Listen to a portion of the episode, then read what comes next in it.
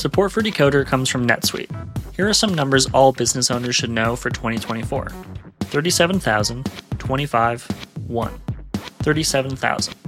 That's the number of businesses which have upgraded to NetSuite by Oracle. 25. NetSuite turns 25 this year. That's 25 years of helping businesses do more with less. And 1, because your business is one of a kind. So you get a customized solution for all of your KPIs.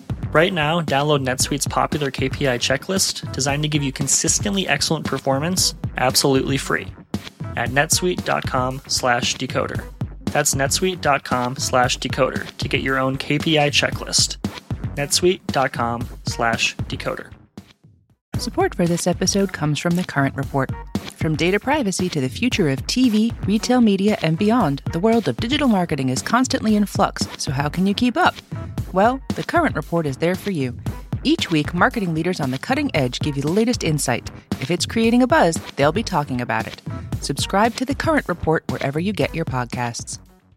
Before we get into the show, I have a quick favor to ask. We're running a survey asking what makes Decoder special for our dedicated listeners like you, and we'd really appreciate your feedback. The survey helps us understand who's listening, what kinds of content our audience is looking for, and hopefully how we can reach even more fans. You can go to vox.com slash pod survey or click on the link in the show notes to give us your feedback. Okay, on with the show. Hello and welcome to Decoder. I'm Nilay Patel, editor in chief of The Verge, and Decoder is my show about big ideas and other problems. Today I'm talking to Phil Spencer. He's the CEO of Microsoft Gaming. Phil's in charge of Xbox and all the game studios that Microsoft has acquired over the years, like Minecraft and ZeniMax, which makes Elder Scrolls and Fallout, among many others. Phil came to talk to us literally hours before the European Commission announced an in depth investigation into yet another proposed Microsoft acquisition. This time, the $68.7 billion deal to acquire Activision Blizzard, which makes the enormous Call of Duty series, as well as Candy Crush on your mobile phone. Now, everyone expected that the Europeans would look into this deal. The UK's Competition and Markets Authority, or CMA, is already looking into it, as is the FTC in the United States. And Microsoft's big competitor, Sony, is openly saying it's worried that the acquisition will reduce competition in the gaming market, and especially cut off access to Activision games like Call of Duty on the PlayStation. So I had the chance to ask Phil would he make concessions that the regulators want in order to close the Activision deal? And is this deal really just about Call of Duty or something else? He told me that Microsoft is committed to putting Call of Duty on the PlayStation as native code for as long as there's a PlayStation, which is a great line, but that the deal is really about mobile. Mobile is where all the growth in gaming is, and not buying something like Candy Crush puts Microsoft at a huge disadvantage. That's his argument. We also talked a lot about game streaming, which Microsoft has really been interested in over the past few years. The last time Phil was on Decoder, he promised that there would be a dedicated Xbox game streaming device, like a Roku stick for games. That project got canceled because it was too expensive. Phil got into the details on what happened there. Actually, the last time Phil was on Decoder, he had a different title. He was the EVP of gaming at Microsoft. Now he's the CEO of Microsoft Games. That's pure decoder bait. We talked a lot about what that title change means, what changed in Microsoft's structure around it, and how the decision to change the title and structure was even made. Phil's a candid guy. I always enjoy talking to him, and this was a fun one. One note before we start I said we recorded this conversation before the European Commission had announced its investigation. I asked Microsoft for a comment on that investigation. Here's what David Cuddy, who's general manager of public affairs at Microsoft, said We're continuing to work with the European Commission on next steps and to address any valid marketplace concerns. Sony, as the industry leader, says it is worried about Call of Duty, but we've said we are committed to making the same game available on the same day on both Xbox and PlayStation. We want people to have more access to games, not less. That's the statement. Okay, Phil Spencer, CEO of Microsoft Games. Here we go.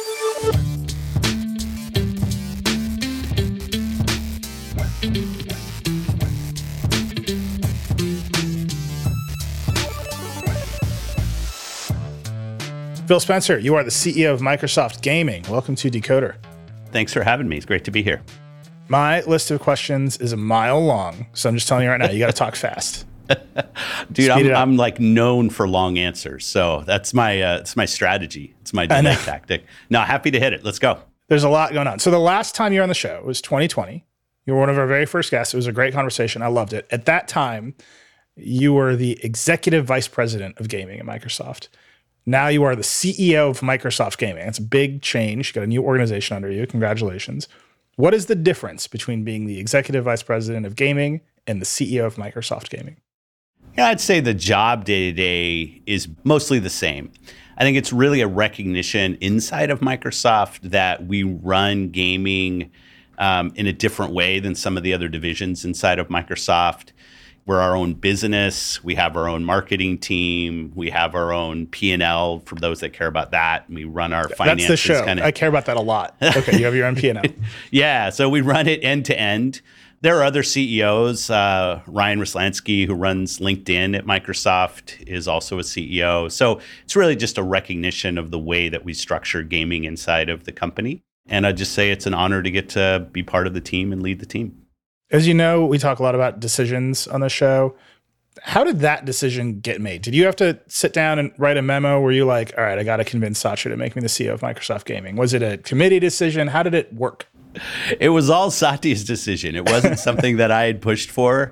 Uh, I think as we were going through our discussions about the Activision acquisition, good discussions with the board around our future ambitions in gaming and where we're going, it was a decision that my boss made and he let me know about it one day. I don't know what his process was behind the scenes to make that happen, but no, it wasn't something that I had kind of put my proposition across the table. It was something that was uh, brought down from upon high. All right. Well, next time Satya's on the show, we'll ask him about that. I'm very curious because that's one of those decisions no one ever gets insight to. You mentioned the Activision uh, acquisition. We, we're going to obviously talk about that a bunch, but that seems to be the trigger, right? Microsoft is restructuring itself. There's now a division called Microsoft Gaming. You, Phil Spencer, the CEO. That was tied to we're acquiring this gigantic company.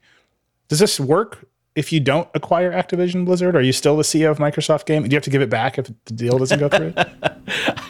I don't think so. I didn't see that in the uh, paperwork, so there was no paperwork to be clear. But uh, I, I, I think it sticks with me. But yeah, I do think it's a recognition of what our ambition is in the gaming space, and I think we're kind of over that hump a little bit. But I will say, early on in my tenure in this role. Most of these kind of podcasts, I would get questions about: Are is Microsoft really serious about being in the gaming business? Um, are we in it for the long run? What are our motivations? And in a nice way, it's I think we're like I said, kind of past that, and most of the discussions are about what our ambition is, what we're trying to do, what our worldview is on the gaming business. Uh, and that's just up to all you know all the work that the teams have done the progress that we've made. So it, i think it's a fantastic just recognition of, of what the org's been about over the last six seven eight years. I, I think that's a positive case. That does seem to be the shape of it. That's what I have heard from other executives at Microsoft. This is a real business. It's not a hobby. It's not something that we accidented into. The flip side of that is as you make it more independent, as it becomes Microsoft gaming with the CEO, it's also easier to pull out even farther, right? It's the first step towards pulling it out of the core of Microsoft. You could spin out, you could sell, you could do all kinds of things once it's more independent. Is that a potential future here, or is it just we need more independence from LinkedIn and Azure or whatever else? I wouldn't say it's the first step. I never really think about Xbox outside of Microsoft. I don't think the gaming business has ever been more integrated into what Microsoft All Up is about. We're the largest consumer business in the company. That wasn't always true. But with the progress that we've made as gaming as an industry has continued to grow, you know, it's a consumer category where Microsoft has relevance. We have brands, we have customers, the most important thing. We have teams, critically important as well. And a lot of our, I'd say, big tech competitors have made forays into gaming, and they might have their own consumer businesses where Microsoft doesn't have a lot of success or, or even capability. But gaming is a space that Microsoft has decades of experience. And I do really see this as recognition from the company that gaming is a place that we're going to continue to invest, continue to make progress, to maybe have a, a, a perspective on where this industry is going shaped by our discussions with partners and creators that's unique in the industry and that we're in it for the long run. And my title isn't honestly something I think about much. I still kind of consider myself a software development engineer, which is where I was when I That's started. dangerous for the CEO. Be careful.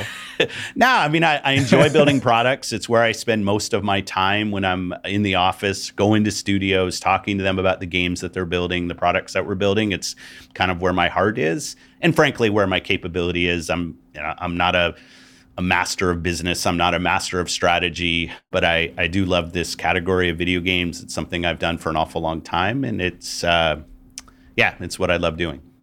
Have you changed the structure of how the games division works now that it is more independent and you're the CEO? I'd say the biggest move that we made around the same time was the marketing team, which marketing had sat more centrally inside of the company, moved into the gaming business, uh, led by Jerret West. I can't say that there was anything broken about Jerret sitting in the central marketing team inside of Microsoft, now being part of the gaming business. But I do think, in terms of the charter, the kind of customers that we engage with, some of them know that Xbox is part of Microsoft. Frankly, there's a contingent of our customers that don't know that, and that's okay. You know, people play video games, they play video games on consoles or on PCs or on their phone, and there's some brands associated with those things. But that was, I'd say, the only structural move that we made at the time. The the company's always given at least me in this role, a lot of autonomy in thinking about the decisions that we need to make, how we approach our customers, the things that we do that might be slightly different than what the rest of the company does. And that's been energizing for the team to feel like they've got that both the authority and the responsibility to engage with our customers and creators in the way that we need to. Last time you were on the show, I asked you the classic decoder question about how you make decisions. You went through uh, the CEOs that you worked for and how they influenced your decision making process. Now you're the CEO. Has the way that you've made decisions changed? Have you focused it down? How do you make decisions? The thing that year in and year out remains to be true, especially in an entertainment business, especially in the gaming business, is the only kind of grader of your decision that matters is your customer. You know, we're definitely in a want to do activity, not a have to do activity. We are entertainment. We're kind of an at will activity. And when people decide to spend their most precious resource, which is obviously their time and their finances in gaming, and they choose maybe to play a game with us on our platform or one of our first party games, that's the thing that just sits at the center of, of every decision that we make as a team is what would our customers think. And we don't always get it right. And we could uh, have them kind of ingrained and chiseled in my brain decisions that we've made where we haven't landed exactly right things that we were trying to do. But the reception we get from our customers and our fans sits front and center um, in the decisions that we make, and it that force in our decision making only goes up. Meaning, as I sit in this job longer, maybe there'd be some expectation that decisions would become more rote, become easier based on this body of knowledge. But the space that we sit in is dynamically changing. So making sure that we're listening to our customers, that we're talking to fans, that we're hearing from influencers and the kind of points of view that they have is is really front and center, and the creators um, in the things that we do as a platform. There's a tension there that I really want to pull on in the entertainment business, right? You said it's want to do, it's not have to do. The games industry, the entertainment industry is moving from being this kind of hits driven business where every product lives or dies, makes millions of dollars or doesn't, to these recurring revenue models of subscription. We see it obviously with television, we've seen it definitely with music. The last time you and I spoke, we talked about game streaming and game subscriptions a lot. That's in a very middle state. It hasn't happened yet. So you are now facing down the holiday quarter. You just made some big decisions, right? You delayed some big games that were supposed to come out for the holiday, Starfield yep. and Redfall. Those would have been the hits talk through making that decision to delay the hits. And then I want to talk about this shift in the industry from being an all hits all the time model to this more recurring revenue subscription model. On the first decision, I think positioning it as a decision might be slightly wrong, at least for mm-hmm. me. Spending the team's effort over multiple years to get to a point where you know you're not going to deliver the game you want on the date that was promised and deciding to move that game isn't really a decision. Now, I guess it is at some level because I've shipped games too early. You know, the industry has, we have experience shipping games too early. But in hindsight, when you look at it, especially a game like Starfield that has taken so long and so much kind of investment in new IP from the team, the decision to give the team the time to build the game that they feel they should be building is is just the right thing to do. There is financial implications to those decisions. So weighing, okay, what is going to happen, whether it's platform growth, subscriber growth, just frankly, the revenue that you generate when a new game launches are business decisions. So you definitely have to weigh the outcome um, of those decisions. But for any game, but definitely a game like Starfield, kind of our Starfield and Redfall, our first big Xbox games with ZeniMax coming into the team. I just wanted to make sure those teams felt that they had the support that they could get from Xbox.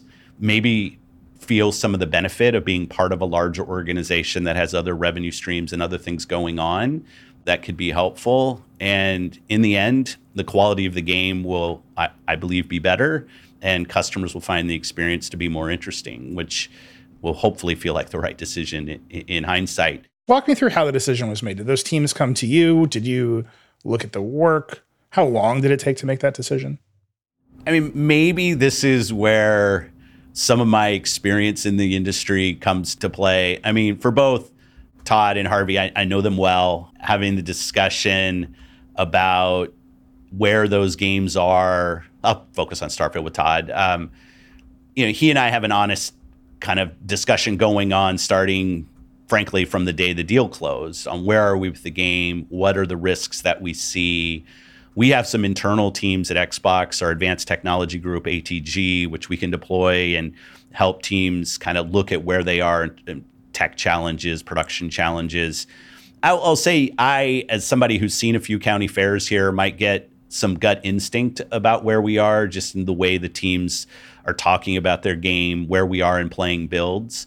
But you want teams to feel like they own their dates. It's one of the things I've learned is that when teams feel like they own their own destiny with their games, that they deliver better.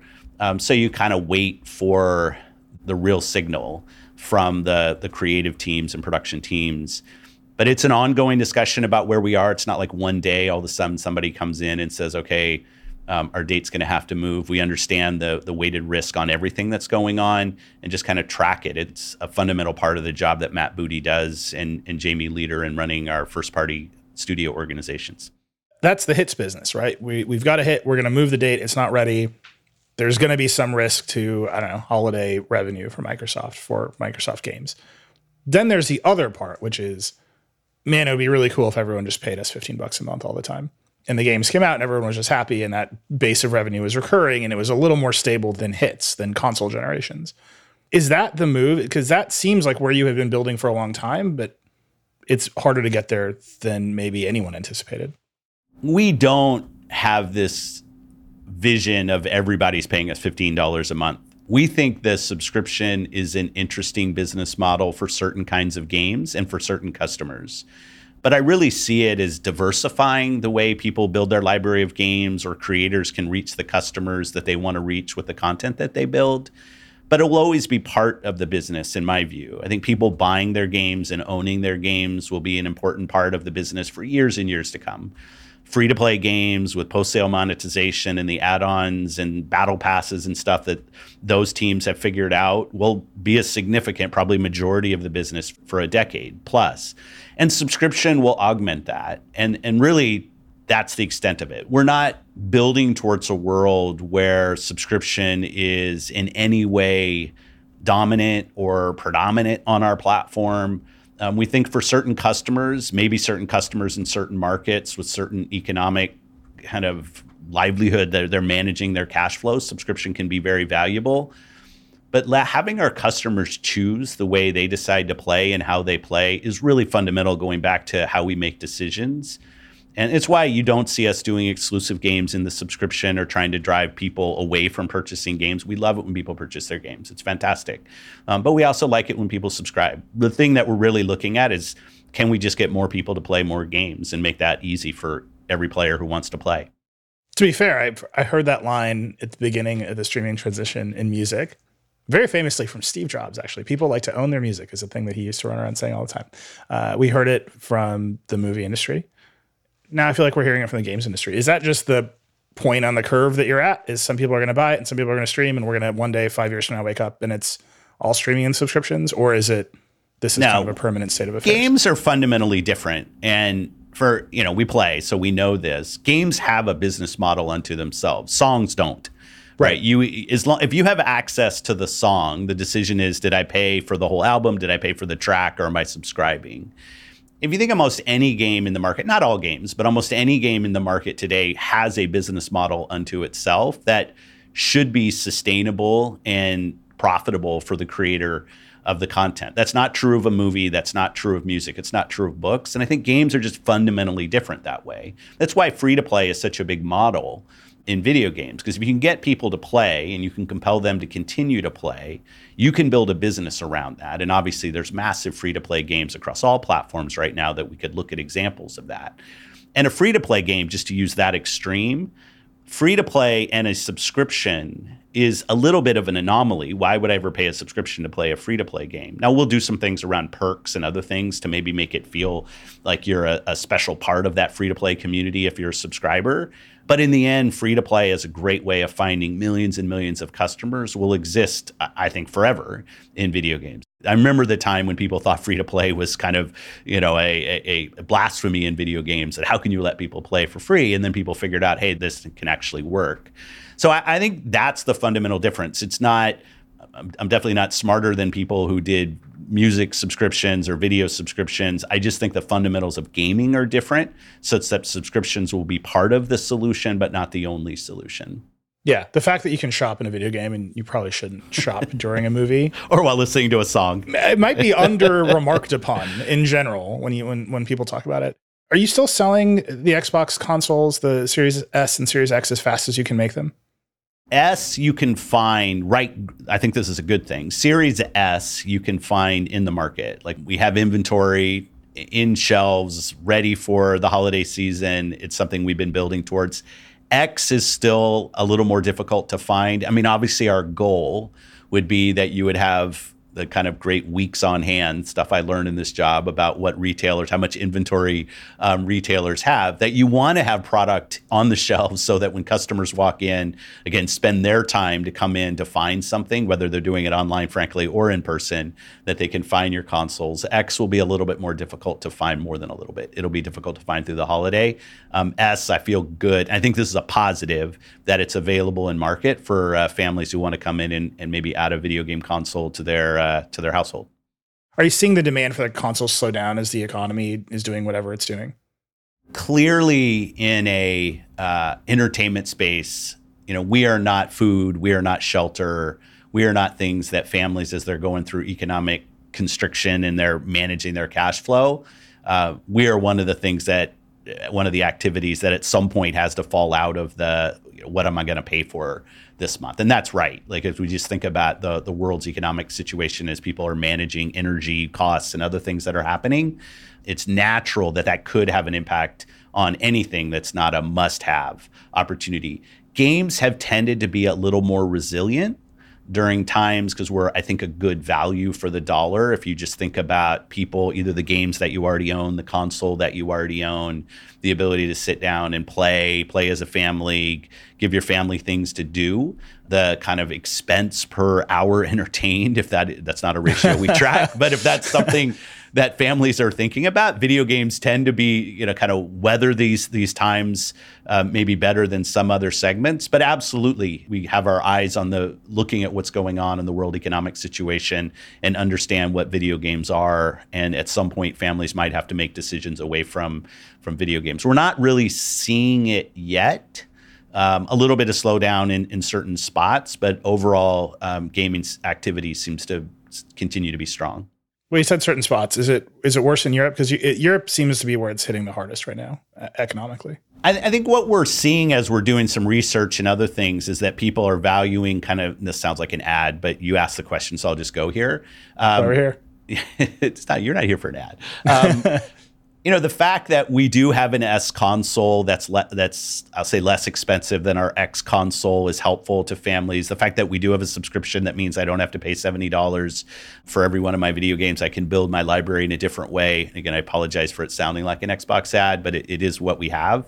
We are definitely getting from customers that those things are seen as valuable in ways for them to manage their flow and even games coming out on both platforms. And I know there's another side of that that certain people dislike. Yeah.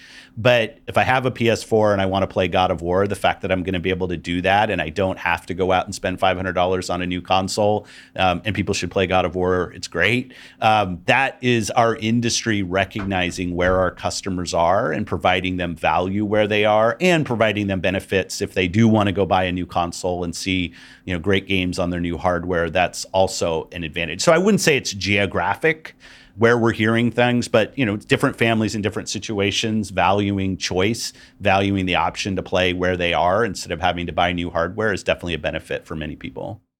We've heard that the chip shortage is actually slowing down, especially in GPUs. GPU supply is there. Is that true for you as well? Is that what you're experiencing as you try to have inventory for the holiday season? We are seeing supply strengthen for us. Demand has not really weakened. So, uh, all along, while we focused a lot on supply chain during this first two years of the console generation for us, demand has never been higher for us on Xbox. So, if we go back to the original Xbox 360, Xbox One, we're selling more consoles than we've ever sold at this point in a generation. A lot of the discussion, because of COVID and other things, has been on global supply chain and supply. Clearly, if we had more supply, we could meet the more demand. But our kind of stock situation has has been driven as much, I would say, by demand as it has been supply, and that demand doesn't really seem to be slowing down much. So the fact that we're starting to see more supply come in. That's why I said on X, I think you're still going to see it kind of vacate the shelves pretty quickly. But we are definitely seeing supply ease up, and I suspect as we get into 2023, touchwood, you'll be you'll see consoles on the shelf when you walk in the store. We have to take a quick break, but when we come back, we get into it about Activision, PlayStation, and regulation.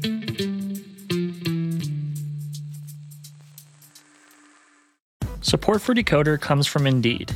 Finding the perfect candidate for the job can feel like a product of fate, but all you really need is just an efficient matching engine that knows your preferences. For that, you can turn to Indeed. When hiring on Indeed, you can ditch the busy work. It schedules, screens, and messages candidates for you, so you can connect with them faster. Its matching engine learns from your use, too, so the more you use Indeed, the more accurate it gets. A recent survey by Indeed found that 93% of employers agree the site delivers the highest quality matches compared to other job sites. You can join the more than 3.5 million businesses worldwide that use Indeed to hire. And listeners of this show will get a $75 sponsored job credit to get your jobs more visibility at indeed.com slash the decoder. Just go to indeed.com slash the decoder right now and support our show by saying you heard about Indeed on this podcast. Indeed.com slash the decoder. Terms and conditions apply. If you need to hire, you need Indeed. Support for Decoder comes from Notion. Winter is beginning to wind down, and spring cleaning is just around the corner. In that spirit, it's time to declutter your digital workspace. For that, you might want to check out Notion. Notion combines your notes, docs, and projects into one space that's simple and beautifully designed. And the fully integrated Notion AI helps you work faster, write better, and think bigger, doing tasks that normally take you hours in just seconds. Personally, I use Notion to keep myself organized and to store all the information I need in one place. I've tried a lot of productivity apps over the years, and Notion is sleek, intuitive, and powerful. In particular, Notion has an AI feature called Q&A that allows you to search all of your notes by simply asking for what you're looking for. For me, that means old links to news stories, long lost notes to myself, and maybe even an old password to an account I might be trying to dig up. Seriously, give it a try. It's as easy as just asking a question. We all want to be sending less emails and tuning into less redundant meetings. And Notion can help you by automating tedious tasks, like managing and summarizing notes. It'll also help you save money on all those tools you won't need anymore with Notion's integration. Over half of Fortune 500 companies rely on Notion to simplify their workflow, and you can join them. Try Notion for free when you go to notion.com slash Nilay. That's all lowercase letters. Notion.com slash Nilay to try the powerful, easy to use Notion AI today. And when you use our link, you're supporting our show. Notion.com slash Nilay.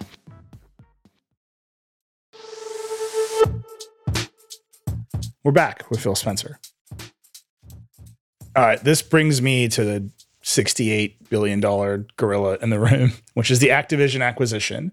Regulators around the world are looking at it. The reason I think this is a segue to it is you're saying we're selling all the Xboxes we can make. There's more demand for Xboxes than ever before in our history. And as regulators look at the deal, Microsoft is arguing to European regulators hey, we need this to even compete. The quote is Xbox is the last place in console, we're seventh place in PC, and quote, this is a quote from Microsoft, nowhere in mobile game distribution globally. So we have to be able to buy Activision to even be competitive. At the same time, you're on this show saying there's more demand for Xboxes than ever. We have this amazing suite of products that can meet people at all of their price points and economic conditions. How do I reconcile those two things? Well, on console, I, I think you would admit those both can be true. We can be in third place and have more demand than we've ever had. That's completely possible because I think the other console manufacturers are also seeing more demand that they ever had. I don't think anybody needs that quote from us to understand how irrelevant we are in mobile. Right? like, anybody who picks up their phone and decides to play a game would see that on their own and PC as well. Our trials and tribulations over the last five, six years in PC gaming are, are well kind of documented, and we continue to work at it. And I love the work that the Xbox app team has been on, and our PC uh, studios doing great work on PC, but it takes time. Um, so I, I think one is just an accurate snapshot of where we are, and this, in terms of the Activision opportunity, and I keep saying this over and over, and it is true. It definitely starts with a view that people want to play games on every device that they have. And in a funny way, the smallest screen that we play on is actually the biggest screen when you think about install base um, in phone. And that's just a place where if we don't gain relevancy as a gaming brand, we're not alone in, in seeing this over time, the business will become kind of untenable for any of us. That if we're not able to find customers on phones, on any screen that somebody wants to play on, you really are going to get segmented to a niche part of gaming that running a global business will become very challenging. Let me push on that a little bit. Draw that out. So you're saying if you don't initiate customers on their iPhones or their Android phones, and you're not playing there, eventually the Xbox becomes a niche part of gaming that is not globally sustainable. Well, let's just start with console all up. And maybe this is a vocabulary, but like how I think about it.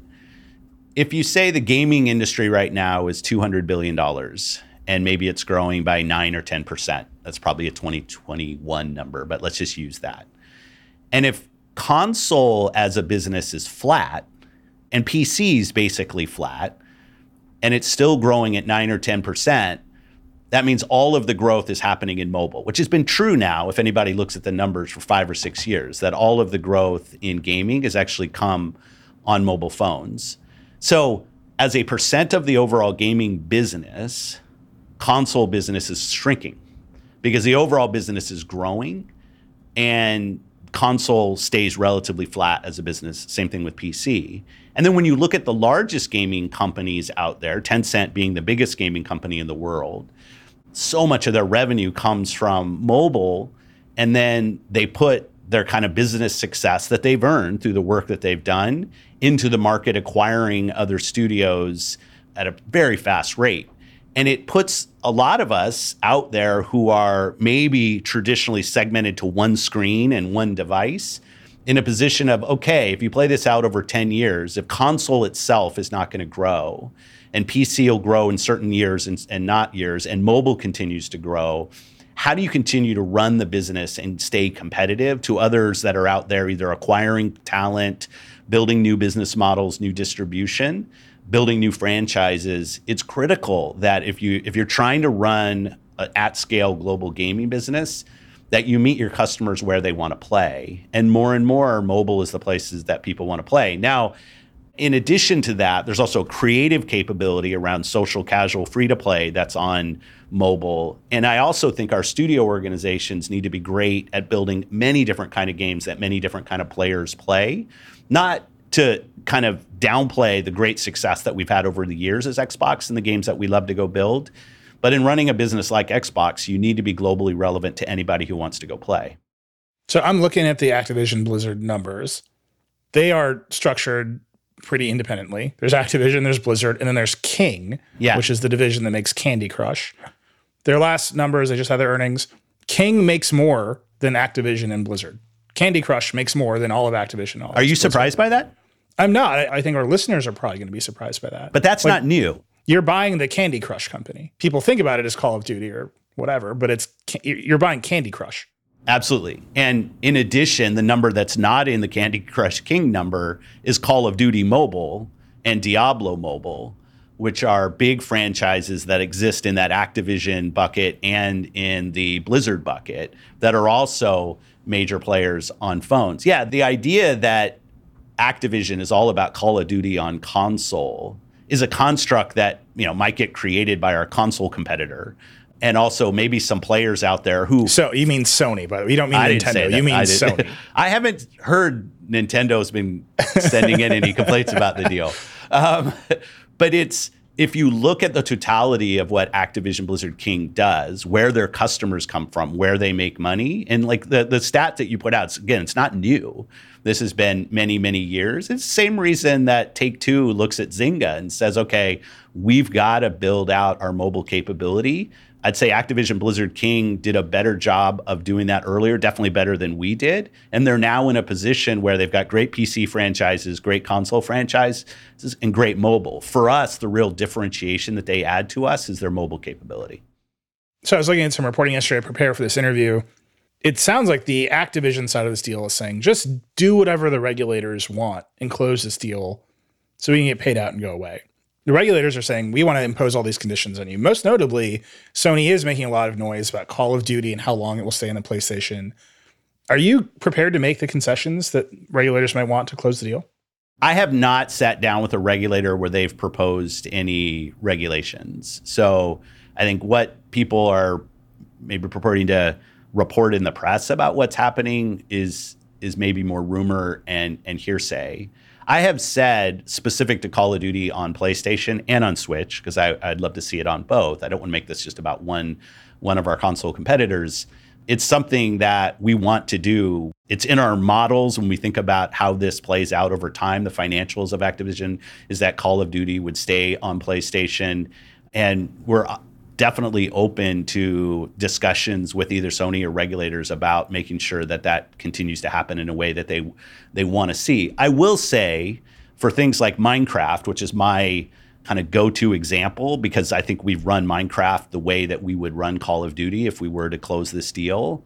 We don't have a deal with Sony or Nintendo, a multi-year deal to put Minecraft on those platforms. Like there seems to be some notion that you have to have some kind of long-term structure in order to continue to support those other platforms. We support Minecraft on those platforms because of how people should analyze this deal, which is about customers.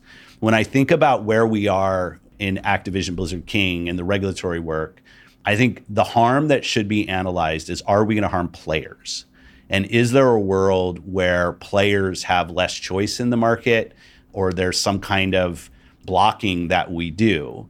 We're committed to continuing to ship Call of Duty on PlayStation, and people are worried about that. We're committed to putting these games in Game Pass, which gives people more options in how they want to go play these games. And nobody's presented to me a, a case that shows how Game Pass is bad for customers. So, from the value of a customer, I have a ton of confidence in how a regulator or anybody else looks at this deal and says, okay, I understand that this, like, I have a point of view on how this deal impacts the real important constituent, which are the players. I don't think the regulatory view on this deal should be about how we compete with one of our competitors. Almost by definition, there, there's give and take in market share and other things when we're competing with other companies. But in terms of players, I look at can we bring benefit to the players in the gaming market through this deal? And I think we can. So you have walked into a major philosophical debate in competition law that we do not have enough time to fully explore. But the question there and the difference between the United States and Europe is the United States looks at consumer welfare and Europe looks at the amount of competition in a market.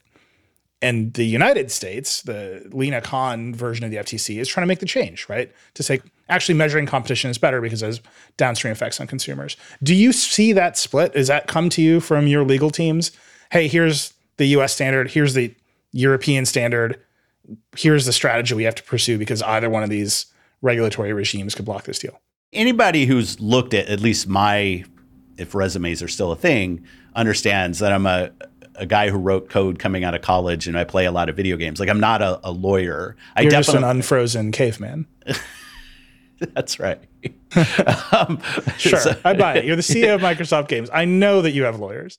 No, we have lawyers. So I'm saying like, yeah. and I will have discussions with them about approaches. I'll say in my discussions, I always come back to how does this impact our players, our customers, and even customers on other platforms. We're committing I'll do it publicly. Like we're going to ship games on PlayStation if, if, that's where the the kind of focus is. We're the third place player in console. I don't think anybody can argue that we're not. And we've been third since we started just in terms of global install base. And that's like 20 plus years. I understand a view on how this might impact competitors, and I welcome the conversations that any of the regulators are having with other gaming companies. I think it's a valuable process. I think we should end up in phase two, in uh, whatever that means, in all of these these regulations. I mean, it's a big deal. It's an important category. I understand the discussions that we're having, and I think they're valuable and, and useful in terms of kind of the public discourse around video games and, and acquisition. So no harm there at all. And in fact, I, I enjoy the conversation conversations. In terms of the impact that we have on competition, I want to be more competitive in gaming, not less competitive. Um, and at some level, that will mean you have an impact on the other players that are ahead of you in the race. I think uh, that's almost by definition. That's the definition of competition. I think. You mentioned not having a contract or a deal for Minecraft. We do have some reporting. Our own reporter Tom Warren had it that you promised Sony three years of Call of Duty. Sony said that's not good enough. You recently have a quote that says, You will have Call of Duty on PlayStation for as long as there is a PlayStation, which is, by the way, a great quote because of the implied threat that it contains. I appreciated that. Is that your. It's true. You're like one day there won't be a PlayStation. I'm coming for you. That's I appreciated that about it. Um, Way too much. Is that, I wish have you made that, that promise to Sony that we will ship Call of Duty on PlayStation as long as there is a, a PlayStation? I mean, when I'm standing out publicly saying it, I would assume anybody at Sony would see that. I think. Well, they can't hold you to that. I mean, they can't they take you to court because you said it. I mean, say it to me on my show. It'd be great if they filed a lawsuit based on Decoder. That's a huge win for me. But you've got to write it down for them. No, you don't. That's what I'm saying. Like, I support Minecraft. I support the players on PlayStation who want to play our games like Minecraft. And as we expand to Minecraft Dungeons, Minecraft Legends, we do that not out of any contract we have with Sony, but the contract we have with our customers. And that's what's important. I understand in the optics of this deal that we might want to make, and, and I'm totally open to doing this, a contractual commitment to Sony for some number of years that says, okay, we're going to continue to ship Call of Duty on PlayStation. And I'm totally open to that. No issue at all. This idea that we're going to write a contract that says forever, like, uh, you know, like that doesn't make any sense in any like lawyer, like you're going to do something forever. There's obviously a business relationship into the royalty exchanges and other things. Like you're not going to give up any ability to do what you need to do and the flexibility with the business in the future. When I'm saying things like as long as there's a PlayStation, there was no implied threat at all. I hope there's a PlayStation for forever. um, I do. I mean, I think PlayStation and Nintendo are great for the gaming industry. Hopefully, I've been consistent in saying that.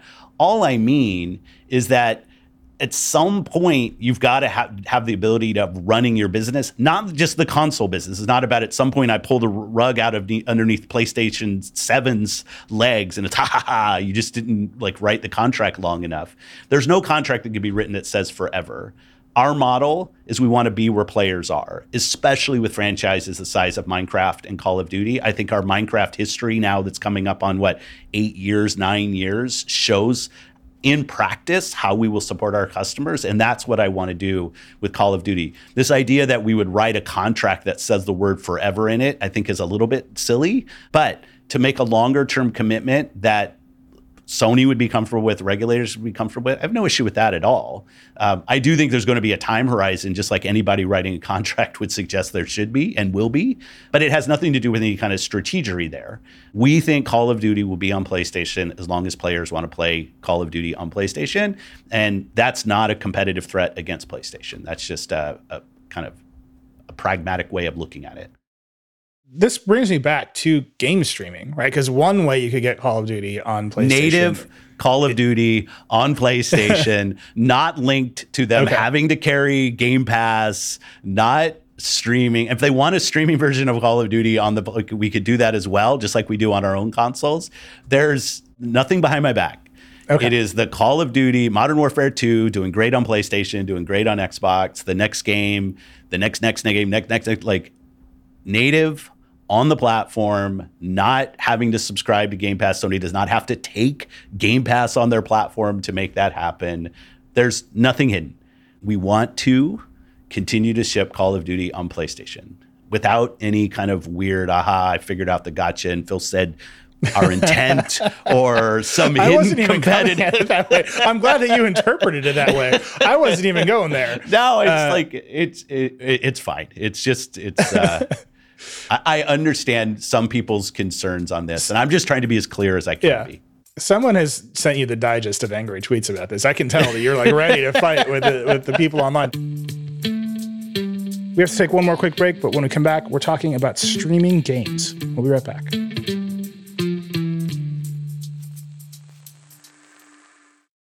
Right now, businesses are facing tough choices. Do you cut costs or drive growth? Solve for today or build for tomorrow? Do you satisfy your shareholders or satisfy your customers? The answer is yes. You don't have to choose. With the intelligent platform for digital business from ServiceNow, you can say yes to unifying your existing systems and yes to accelerating growth.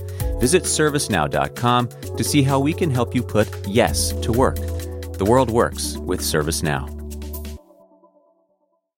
Wow, that guy means business. Just an amazing player. No, not him, the sports photographer behind him. Uh, what? He has a business bank account with QuickBooks Money where he earns 5% annual percentage yield, so he's scoring big on and off the field. You might even say he's the MVB, MVB?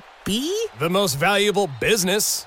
Making your money work harder. That's how you business differently. Intuit QuickBooks. Banking services provided by Green Dot Bank. Member FDIC. Only funds and envelopes earn APY. APY can change at any time. We're back. The last time you were on uh, in 2020, we did talk a lot about game streaming and all the places you could put a viable game streaming app. Yeah, One of them was obviously competitor consoles. That's a pretty interesting way to do it. But you said within a year we'll have a streaming stick. We'll we'll just do it and you can plug it into TVs. and we didn't do it. And you didn't do it. And recently, I think last month you said we're years away from this idea. What happened there? The console we built that now people have seen, um, Keystone. Keystone, was more expensive than we wanted it to be when we actually built it out with the hardware that we had inside. And we decided to focus that team's effort on delivering the smart TV streaming app. So it was really just a direction of effort and team and focus to say, okay, we're going to go focus our partnership with Samsung, um, and then you know where that app might continue to to show up in different places over time, um, and not. I was going to say to shelve the idea, kind of a, a bad pun, but um, with with Keystone, still focused on it. When can we get the right cost? But when you've got Series S at 299 and like during the holidays you see some price promotions you obviously have series x higher. I think in order for a streaming only box to make sense the price delta to s has to be pretty significant. I want to be able to include a controller in it when we go do that.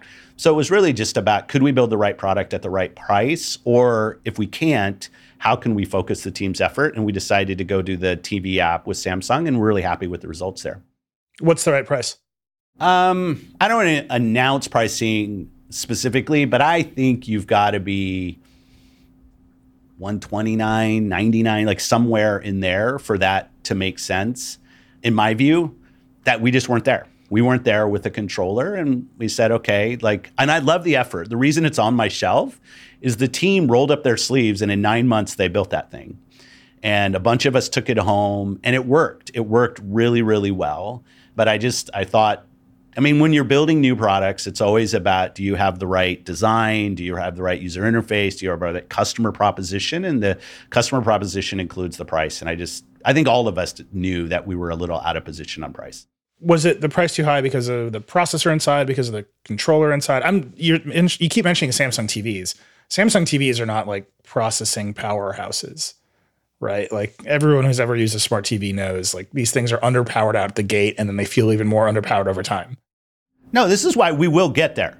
Um, it's different when you have your own power source. So, I mean, not to go into hardware design, but if this thing's standalone, I mean, it's not living on the power source of the TV and the integrated circuits that are already in the TV. You have to do everything bespoke. But we made like we made some decisions to make it easy. The thing when it turned on, it looks like an Xbox. The user mm-hmm. interface, everything works. Um, but the kind of some of the silicon choices that we were making at the time we were designing just didn't let us hit the price point that we wanted to hit. But I was like, I love that when teams go off, it was kind of like our back compat team back in the day.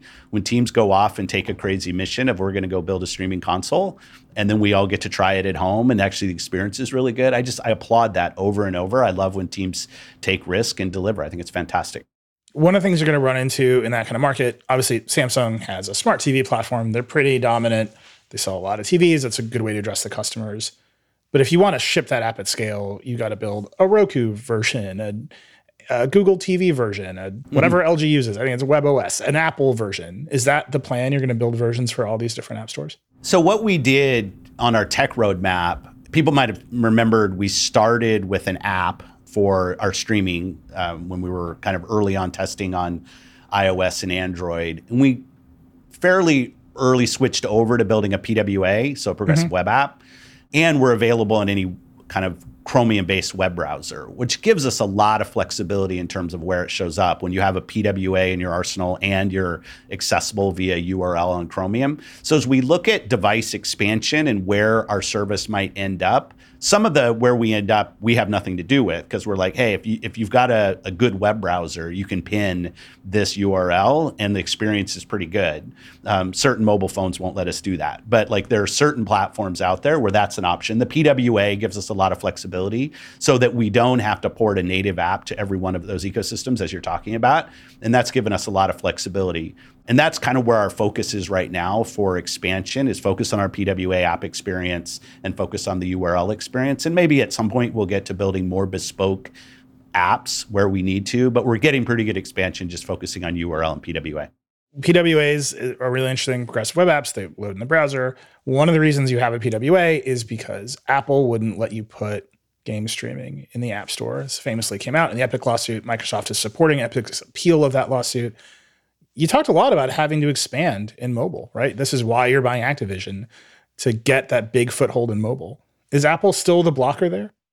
Well, we also can't monetize on Android. So if you've played and tried to any of the games that are in the subscription that have a business model, we have to monetize outside of the app experience which for some users is no issue, but for other users it is. So I don't think it's just one of the duopoly. It's not just Apple in the mobile space. I think Google um, constricts as well it's discoverability because I think we probably both say these app stores aren't just about deploying bits; they're where you go to find things. So, I, anybody who has an iPhone right now, go and type Fortnite in the App Store and sees what see what shows up. you don't get a link to Xbox.com whack play whack Fortnite. I'll tell you that. Yeah. You get a link to some things that aren't Fortnite that are trying to fool you into thinking they are Fortnite because people use these app stores as discovery.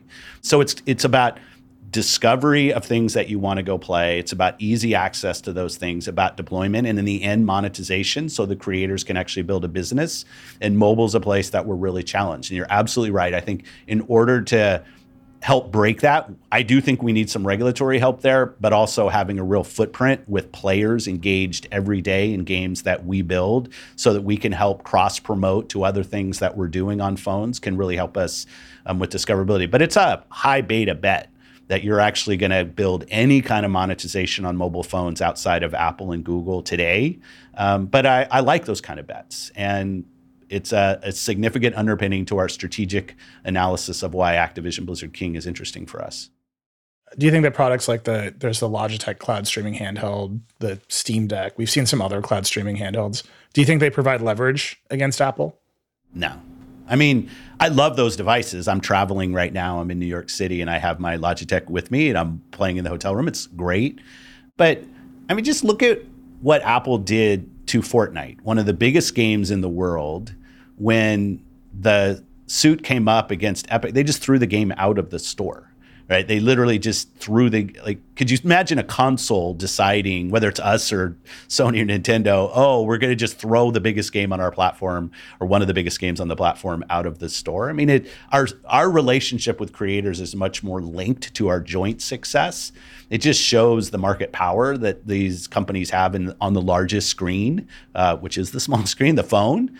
That they can just throw big games out. I don't think Apple or Google feel threatened by Logitech G Cloud or the Razer device or Steam Deck, because um, I, I, just think that's kind of a, that's a different market. So we just saw Google shut down Stadia. That was their big bet into game streaming. They made a lot of noise. I don't know what they were doing. It's Google. They launch things and shut them down all the time. From your perspective, trying to build a streaming product, having Xbox, seeing a, a huge competitor come in and, and then leave, what did you take away from that? What did you learn from that? I always learn when other teams, whether it's building games, new genres, new business models. So it, it's I definitely, and I have a, a, lot of friends that work on Stadia. Um, were there at the beginning of it. And the thing, I love the technology investment that they made. I thought they did a good job building out a cloud platform. The hardware that they had was strong hardware. To me, I, I thought the extra step that I, I think maybe they, they could have added would have been some form of content subscription. Because when I thought about a customer base, because we were obviously going through similar math at the same time on how should we go to market, to have the kind of predominant way your business model around a streaming subscription be built around the purchase of games early on in the kind of introduction of a new technology. And I don't know if I'm right or wrong, but our view was that's not how we should start. We should start with something that has a lower marginal cost for a customer, meaning, okay, I pay 10 bucks, I can stream some games, pay 15 bucks, I can stream some games, and then I can test to see whether it works for me. Also, we added it to console, we added it to PC. So we gave people the option in the devices that they already loved playing video games. If you don't want to wait for that game to download on console, just play from the cloud. You can try to figure it out, make these things available on PC. They obviously did on PC um, as well, but not to make it something that was kind of against console or against PC, but embrace where people love to go play and try to extend and give them more options, including the business model of how they uh, of how a customer builds their library. And it's always easy to say this in hindsight. So I'm not saying I'm smarter than anybody who works there, but th- to us that was the the extra step that you needed to take in order to get people to at least try and stick to the streaming service. And we're seeing that. You know, we've now had over 20 million people use xCloud. Um, there are certain markets where a, a, majority of our customers are playing on cloud on Xbox, and we think that's great. Like that we can offer that option to people. One thing I've heard about Google's plans for Stadia is they're gonna they're gonna white label it. They've actually now they have this ability. Okay, we can run a game engine in the cloud and stream it to you wherever you are. That's going to be great for the future of VR, right? You don't need all the processing power in the headset. You can make it way thinner and lighter. We can stream the game engine that's running the metaverse to you. It's a good thing we built this technology. Do you see that same opportunity for what you're building with xCloud? And this has nothing to do with us being in or not on VR. I'd say specific to VR, latency, frame rate are so, so critical to comfort for players. We've definitely learned that over the years that I'm not sure I would start with a, a, proposition that my cloud streaming platform was great in that space. I'm not saying it can't get there eventually, but giving creators the option of delivering a game instantly to players, whether they're watching a YouTube video and they click over to play, they're watching Twitch, TikTok, whatever, um, as a way of distributing demos, as a way of distributing builds to get feedback. I think there is real use for a cloud infrastructure that can allow creators to distribute gameplay to their customers almost instantly, not to the exclusion of people downloading and play the games, but as just another option for them. I, absolutely, I, I see that. And I think what Google has built will find real application there. No doubt about that. All right, let's end in the metaverse. Mark Zuckerberg has felt a lot of the same pressures that you were talking about a bit ago from Apple and Google. They're in control of his business and his monetization, and he has just burned money on metaverse devices. I have a Quest Pro here. I have a Quest 2. Quest 2 is actually a pretty good game console if you think about it as a game console. Yeah. As an appliance, it's like a great product. You were recently quoted as saying the metaverse is a bad video game, as the Wall Street Journal. That's not exactly what I said, but You said on the margin. That's what you said. And Microsoft just made a big deal with Meta to put Office and Xbox and all this stuff in Microsoft's version of the metaverse. Where do you see those things colliding? Is it just another another bet that Microsoft is making that you, the CEO of Microsoft Games, are participating in, or is it, oh boy, video game worlds are going to suddenly render all of reality for us? I had better start inching closer to it. I'm going to start quickly on my quote because I, right. I, think what I meant to say, um, and I think I said this, is we're early on yeah. in, in metaverse. And this idea that immersive 3D interaction between players or employees or customers can be more interesting than 2D interaction has been proven in video games. Like we've seen it. And most video games today are 3D, like most kind of communal games. People love getting together and playing. And I, I think there is a future there. And I think today's worlds that people, metaverse that that people are building can be a little more imaginative on what they're building and what it looks like and use some of the kind of best tools that are available to video game developers to make spaces that are more interesting. And I think we'll get there. Um, in terms of the interaction with the rest of the company, Quest Pro, and I've used the device as well, and I think it's a really great piece of hardware. I think Quest 2 is is fantastic. Like today, what's in the market? If people ask me, "Hey, I'm really interested in VR. What should I get?" I t- tell people to get a Quest 2. I love the fact that Sony continues to invest in VR. I think as games, as a games industry, we should always be trying and evolving uh, our creative palette. Doesn't mean we all have to do exactly the same thing. But as an industry, games have always been one of the early adopters of new technology and new interaction models. And I think VR, AR, metaverse is one of those things for us to have a, a foothold in and to learn. For us, in terms of the interaction on Quest Pro specifically, that's more of a Microsoft thing than an Xbox thing. Meta had asked, hey, we've got, as we talked about, this PWA architecture and xCloud works. Is it cool if we show it? And they've got the Bluetooth binding so the controller works. And we love people playing Xbox games on any screen that they want to go play on. So we were happy to support them in doing that. A little different than just given the price point and the enterprise focus of that device where Microsoft is. Um, but I don't, I don't think it's the last time that you'll see something on Xbox show up in a VR AR space. You know, we have teams that build great VR games. Think about Flight Sim. You think about the work that a lot of the Bethesda teams or some of the Bethesda teams have done. I like to continue to learn and continue to, to push on things. We're focused on our Xbox mission. We've been pretty deliberate about what that is on expanding from console, PC, mobile. So VR AR is not a big focus for us in gaming right now, but it is something that we'll constantly learn about and, and kind of track on where other players are. It seems like the whole tech industry is in a period of retrenchment.